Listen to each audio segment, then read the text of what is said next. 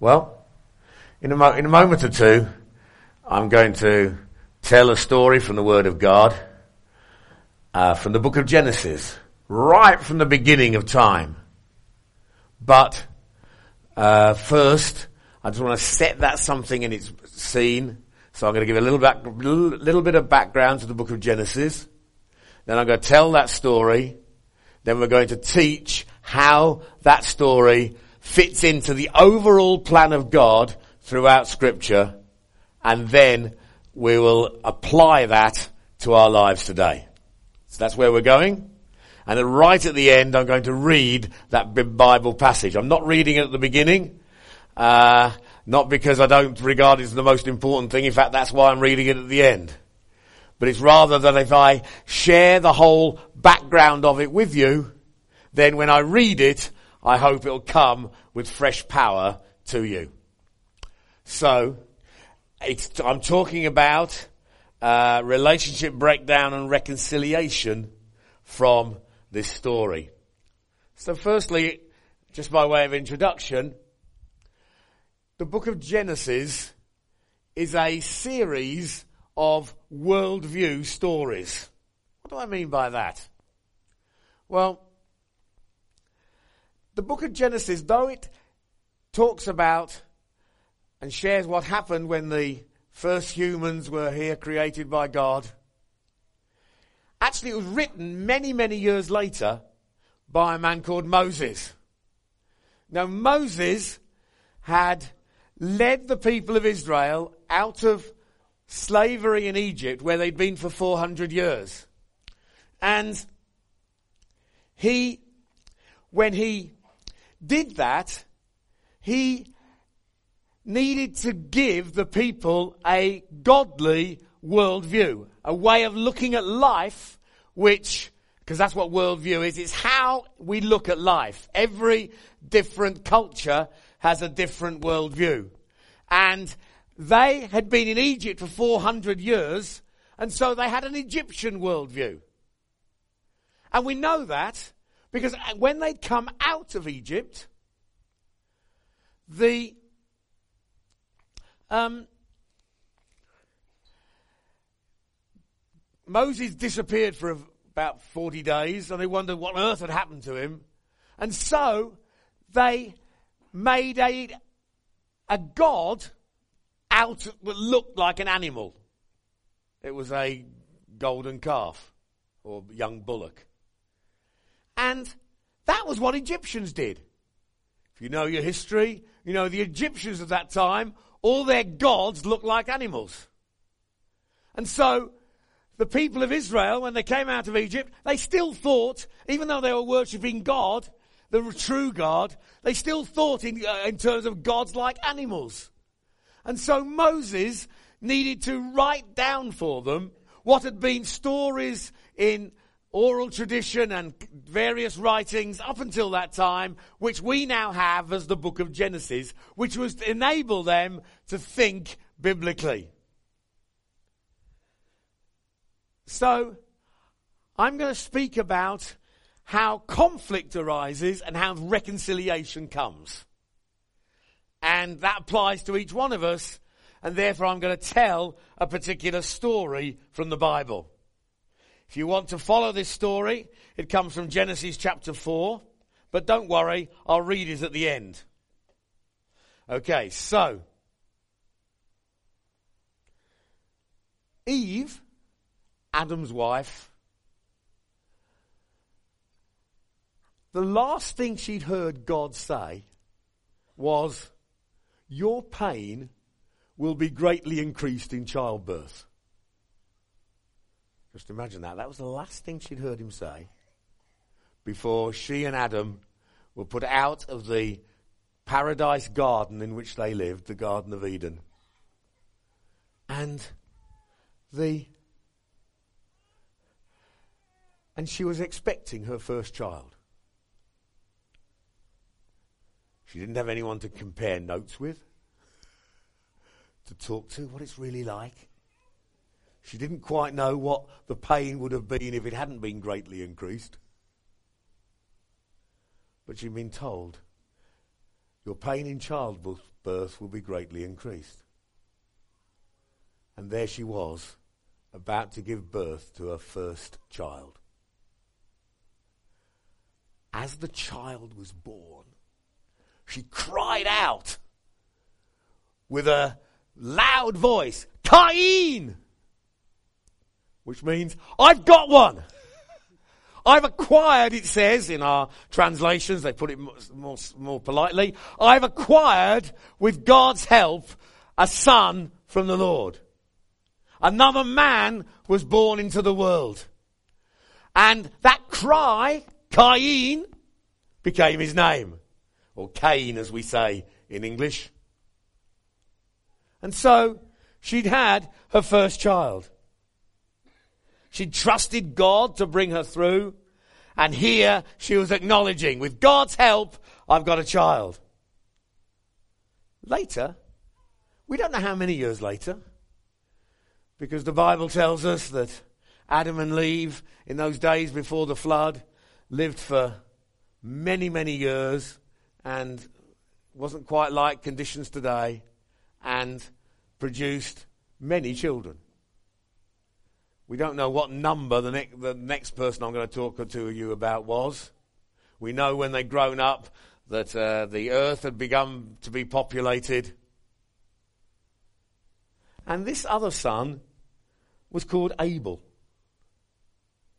We're not given the reason why he was called that. It wasn't a very attractive name to go around with because it meant breath or temporary. Yeah, imagine. What's your name? Temporary. Oh, so you're not here for very long, okay? And Abel was was almost spoken prophetically about him. It's the same word that's used later in the Bible, same root word that's used later in the Bible in the book that's a bit complicated to read, the book of Ecclesiastes, where it keeps saying meaningless, meaningless, or vanity, vanity. And that was Abel. Well, later, the two grew up. Say Cain may have been many, many years older, we don't know. And Cain became a farmer of crops, like his father Adam. Abel became a shepherd. One day, both of them brought an offering to God. They still acknowledge God. And both of them brought an offering to God. Abel brought a firstborn sheep from the flock because he was a shepherd.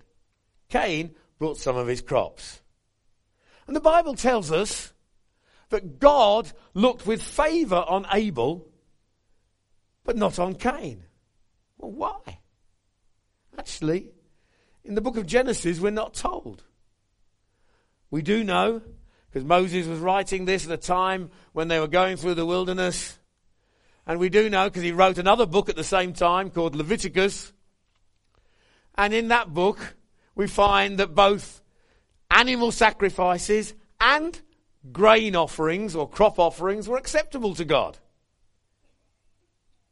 And the Bible doesn't need to tell us, and uh, we need to read what it says rather than imagine. In fact, one of the things that we do in serving God and bringing the gospel to people that have never heard of Jesus before is we do what we call chronological Bible storying, which is we take about 30 stories from the Bible, which starts with Genesis up until the day of Pentecost, in order to lead people to Christ and have them filled with the Holy Spirit. And a friend of mine was in a particular village situation once, and he was telling He's got up and done the creation, done Adam and Eve being cast out of the garden, and came to this story. And they were sort of sitting around in the evening in this village, and he told this story, and he asked, What comments do you have on this story? And the first question was, What does God have against vegetables? okay, well, God doesn't have anything against vegetables. That's not the point of this particular story. Because the New Testament tells us why it was. Because God looks on the heart. You know? Many of you have been generously giving in the offering already today. And God actually doesn't look particularly at the amount of money you've given. God looks on your heart when you give it. And God does that when you bring offerings. And so the Bible tells us in the New Testament, it says, by faith, Abel offered a better sacrifice than Cain did. By faith, he was commended as a righteous man. What mattered was his heart of faith in trusting God and genuinely giving to God. Well, Cain got very angry because God had accepted Abel's offering, his brothers. Imagine that, you know? These two brothers. God says, yeah, that's, that's good, Abel. But with Cain, he was not pleased. Cain got very angry. Not just angry. The term used for being very angry here is often used as a predecessor to murder in Scripture. But God spoke to him. He wasn't writing him off. He was still showing grace to him. He says, he gave him an opportunity. Why are you angry, Cain? Why are you depressed looking? You can change. You can do what is right. You can repent. However, if you don't, he said, sin is crouching at your door. What does that mean? Well, again, it's another worldview comment. Because there was another worldview around at that time, which was the Babylonian worldview. And they said that outside every house was a demon crouching to try and get in. And so you had to, parts of the world still believe this. You have to put things on your house, charms and things, to stop the demon getting in. So, demon is crouching at your door. Well, God didn't speak about a demon crouching at his door, but he said sin, Cain, is crouching at your door. But you can, this is the good news, Cain, you can overcome it. There was no room in Cain's case for, I just couldn't help it. I just got so angry, I just hit out. No. God said, Sin is crouching at your door, but you can overcome it. Well, Cain didn't overcome it. And he said to Abel, Let's go into the field. Meaning it was deliberate, it was premeditated. They went where nobody could see. Cain attacked Abel and killed him. God said. God came to Cain again. He'll still give him opportunity. Cain, where's your brother Abel? Now, when God asks questions, it's not because he doesn't know, it's to help us, okay? So he said, Where's your brother? And then Cain gave that what's become a famous answer now, even in our everyday language Am I my brother's keeper? Then, and this is important to remember this bit, God said, The blood of your brother Abel is crying out from the grave, from the ground. Crying out. Again, crying out is a very strong word. It's used of cr- people elsewhere in the Bible, people crying out because of starvation. Or the cry for justice of people who are being oppressed. And the cry for vengeance against enemies. Because at the time Moses was writing, what's called blood vengeance was the normal way in which things were sorted out. It was the norm in Old Testament times in the nations around Israel. In fact, what it meant was if someone killed somebody else, then people of their family could kill them. The Bible tried to regulate it so that it wasn't as serious because it got very, very much out of hand. So if people hurt one person, then somebody else would kill two people from that family. That's how it was. And how it still is in some parts of the world today. And it's called system of blood vengeance. The Bible tried to regulate it by saying it's only an eye, an eye for an eye and a tooth for a tooth. In other words, don't escalate things. In many parts of the world where I go to, these things are still a problem. So people are taking revenge still for things that would have been done to their nation three or four hundred years ago. It's why it's so hard to get peace in certain places. Because of this system. Now, I met a pastor who led a church in a particular country.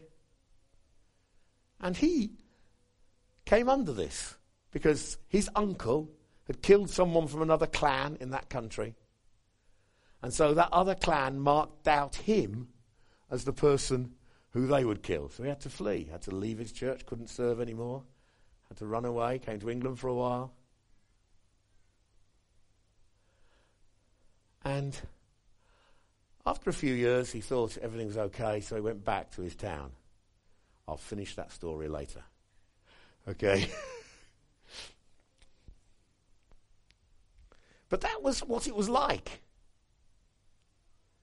You know, I have to keep you listening to the whole sermon, okay? because this blood vengeance still applies in many places. Well, God. Now, I, would like two male volunteers to come and help me a moment. Okay, just quickly come. Okay, great, good. That's excellent. There's an advantage of standing in the front row, sitting in the front row. Okay, this way. Okay. Right. Okay, I want you, you're not Cain and Abel, it's all right. We're not going to have a fist fight at the top, okay? don't, don't worry. You can be Adam, okay? And you're Cain, all right? Now, when God punished Adam, and this is important for how this story applies in the rest of the Bible. When God punished Adam, come here, Adam. Adam was put outside the garden. This is the garden, okay? This is the beautiful side, all right? Adam was put outside the garden, and an angel was put at the entrance to the garden with a flaming sword so that Adam couldn't get in to the tree of life. But Cain, it says, he was sent a long way away. Cain was sent over to the land of Nod. Go as far there as you can. Right over, right over, further. As far as you can go. Okay, that's that'll do. Okay. Cain was sent, so Adam was put just outside. Cain was sent to what's called the land of Nod or the land of wandering. He became a wanderer in the land of Nod. No peace, no home, everyone against him, threatened by people who would take revenge. You see, everybody, by that time the earth had been populated a bit, but at that time, but everybody was one of Abel's relatives. So Cain says, Wherever I go, someone will want to kill me. Okay, you two can sit down, but I'll need you later when I show how this story works out in the New Testament. And it says God put a mark on Cain so that nobody would kill him. We don't know what that mark was. There's lots of theories, but don't worry too much about theories. But he was in the land of Nod, far away, and had a mark. A mark to say, nothing bad's going to happen to me. Now, one great commentator, speaking about that verse, says this about life today. Helmut Thielicke said this. When the world, and this describes much of the world, when the world becomes fatherless, it becomes a weird and homeless place. And I'm driven into unending flight. Every tree, every milestone becomes a threat. So I try to charm away the weirdness with a charm that dangles in my car. Many places I go to, if I get a taxi, okay, they all charms dangling from the front. Why? Because something might happen. It's a mark. That might protect me. Might not, but it, it's at least something. That's what life is like. So I try to charm away the weirdness with a talisman that dangles in my car. Or I consult the stars, as many people do in this country, for some dodge by which to be to escape being caught in my run of bad luck. Or I procure lucky numbers to increase my chances and find out the dates and the times when I must be careful because they're unlucky times. This is the law of life in the land of Nod, where the security of home is gone. That's what it was like It's been like that in the world ever since. People say, something might happen. Must try and do something. Must try and protect myself. They're in the land of Nod. They've got a mark. Okay. So, what does this story teach us? What does this teach us today? Well, firstly, what happens when you get offended? What happens with offense. Bible says, Do not be like Cain, who belonged to the evil one and murdered his brother. And why did he murder him? Because his own actions were evil and his brothers were righteous.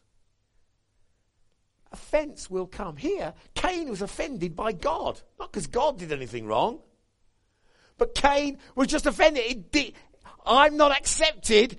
Abel is. That's not fair. And I get offended. Many people live like that. It's just not right that happened to me. We can be offended by in other ways. Sometimes by other people who do better than us, or are more popular than us, or more prosperous, or more fruitful, or more godly, as here. Or just circumstances just not fair. Or we can get offended when those we look down upon seem to do uh, better than us and get more out of life than we do.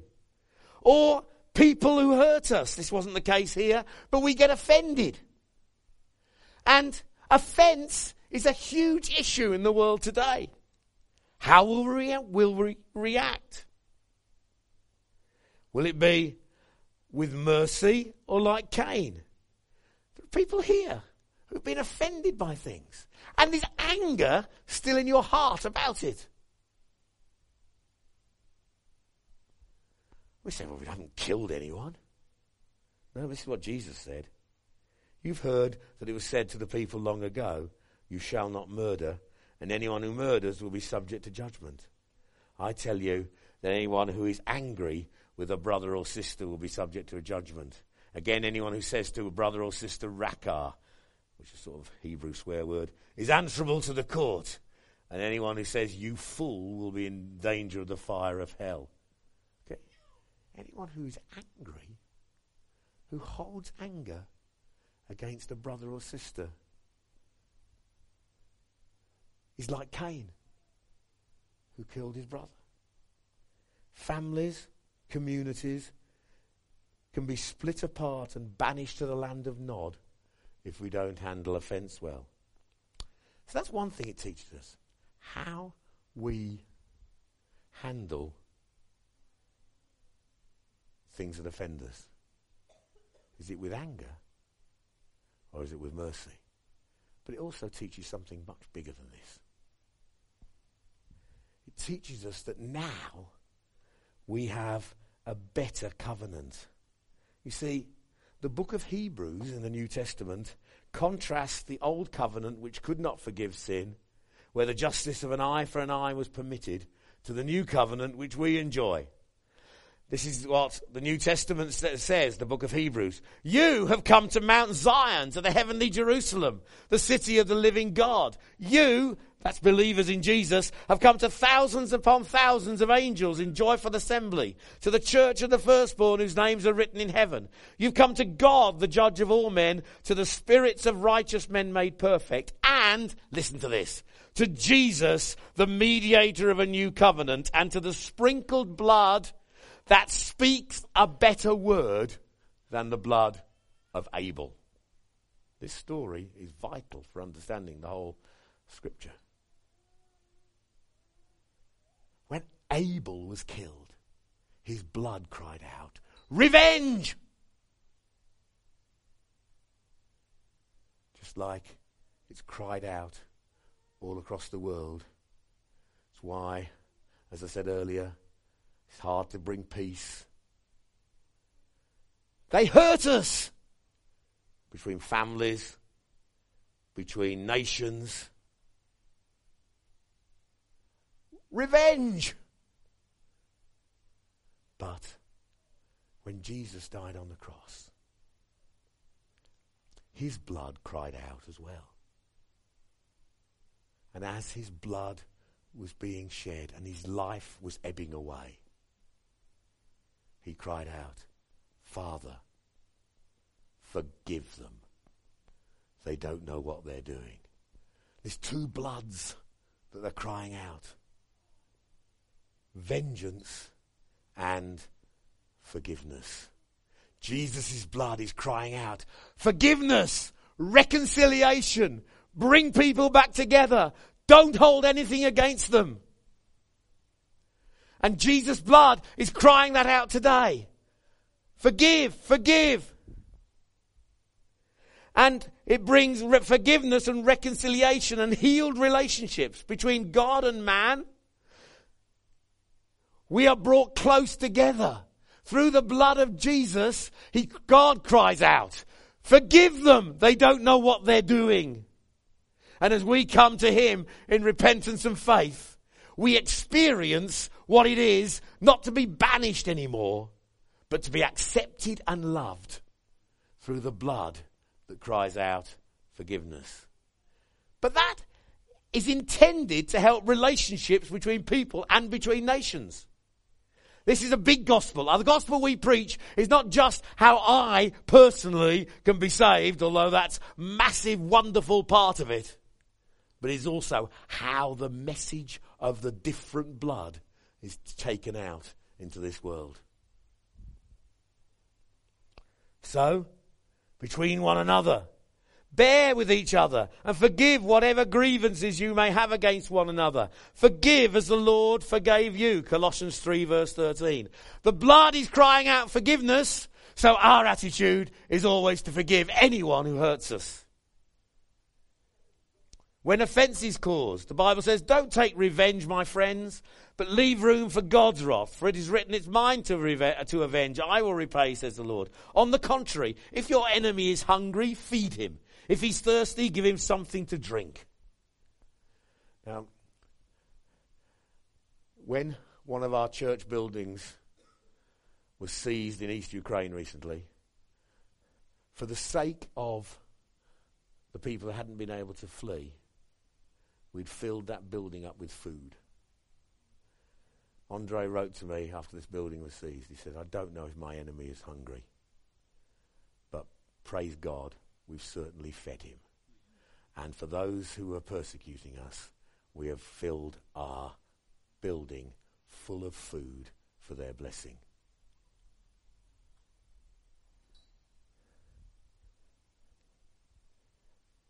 You see, God is putting the world right. God is not only saving individuals out of the world, He is saving people through the blood of Jesus to transform the world. You know, you talk, Jonathan was speaking earlier about you being a blessing to this city. Yes, you are. Why? We see, could I have Cain and Adam again, please.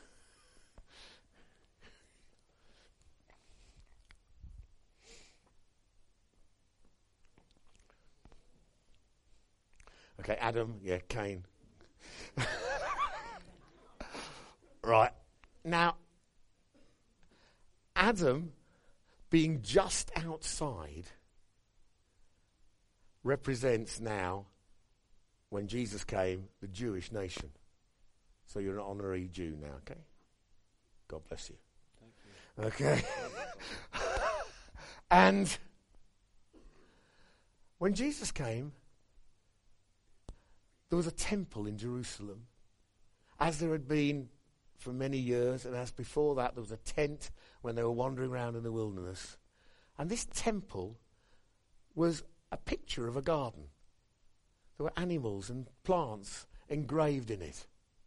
Because it all goes back to the Garden of Eden. Garden of Eden was the first temple where God met with men. That's what a temple is. And so, every time the Jews came into the temple, they would come up to a curtain. And that curtain said, no further. That's the presence of God. That's the tree of life. But you, and on that pic, on that curtain, and you read about this in the Bible, was engraved an angel or a cherub with a drawn sword. You can't come in. You can't come in. As to the other nations, they were all in the land of Nod. The Jews were close.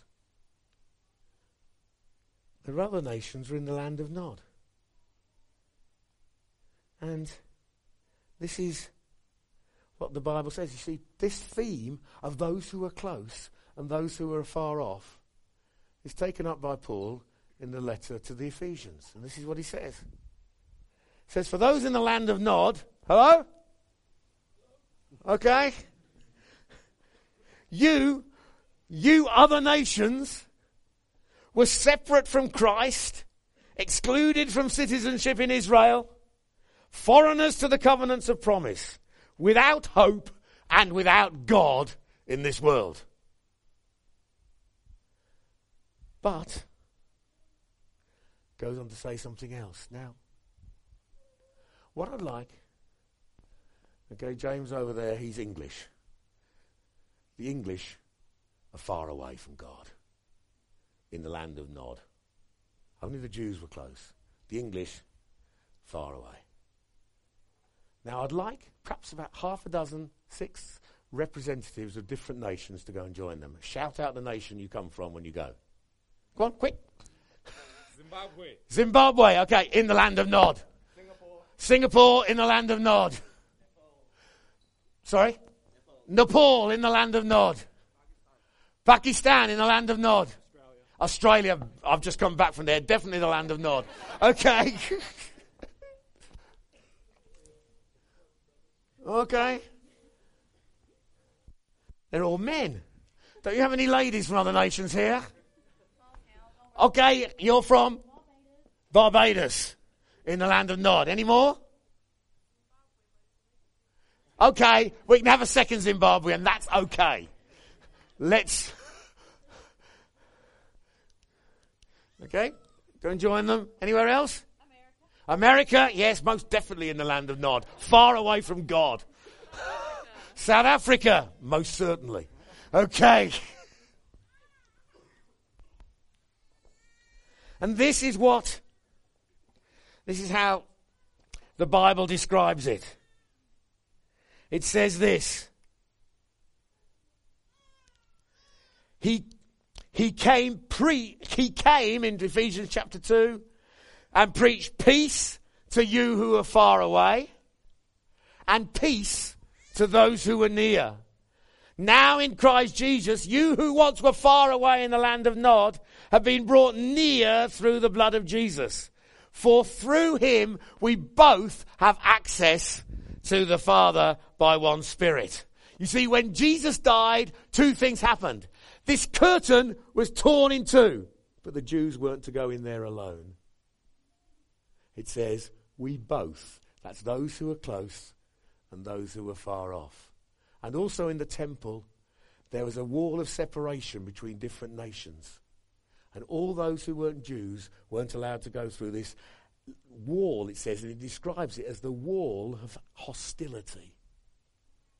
But the Jew, when Jesus died, the veil, the curtain in the temple was ripped from top to bottom.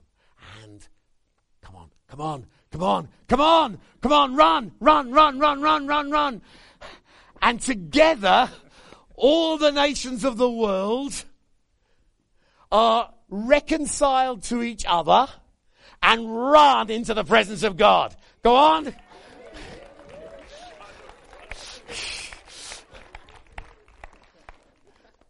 No longer do they need a mark upon them, a charm to, to keep, to make sure something bad didn't happen.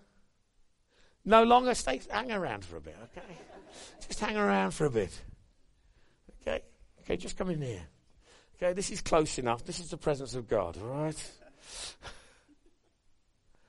But it says he came pre- preach peace to those who were afar off. They can now, the blood of Jesus cries a better word and says forgiveness to all these nations. But also, we now have a message of reconciliation. You can enjoy the presence of God and you're totally reconciled to each other. Okay? Just, just show you're reconciled to each other. Okay? That's what happens. This is the power of the Christian message. And God is putting the world right. And He's using us, you know, to enjoy the benefit of the blood of Jesus forgiving us, but enabling us to forgive everybody who's hurt us and to bring reconciliation between nations that were previously at enmity. That is the gospel message. It brings reconciliation with God, reconciliation with my brother, and reconciliation between the nations of the world. And if a church gets hold of that, that is committed to us. The ministry of reconciliation. You understand? That's what we're about. That's why we want to build churches of many nations. That's why we want to go to everywhere where there's hostility to us and say, the blood of Jesus cries a better word and says forgiveness and reconciliation between the people of the world. We have a powerful gospel. God is putting the world right. It's not only you go to heaven when you die, wonderful, wonderful truth though that is. It's also while you're here, you're here to transform the world and bring reconciliation in every circumstance. You bring reconciliation in your offices, in your factories, in your schools, wherever you go. You never, as a Christian, promote division or enmity because the blood of Jesus speaks a better word. The blood of Abel cried, Vengeance! The blood of Jesus cries forgiveness and reconciliation. God bless you. Thank you very much for helping me. You can go back to your seats. I'm almost finished.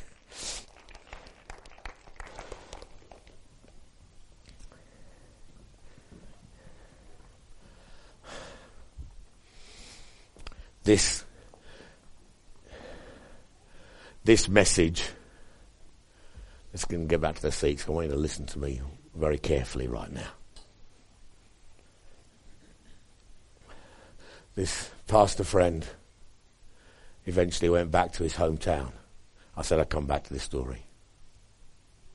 After for a while, everything seemed fine. But then that other clan sent some people to him and killed him. At his funeral service, his widow spoke. And she said this that she's a follower of Jesus Christ and his blood spoke forgiveness.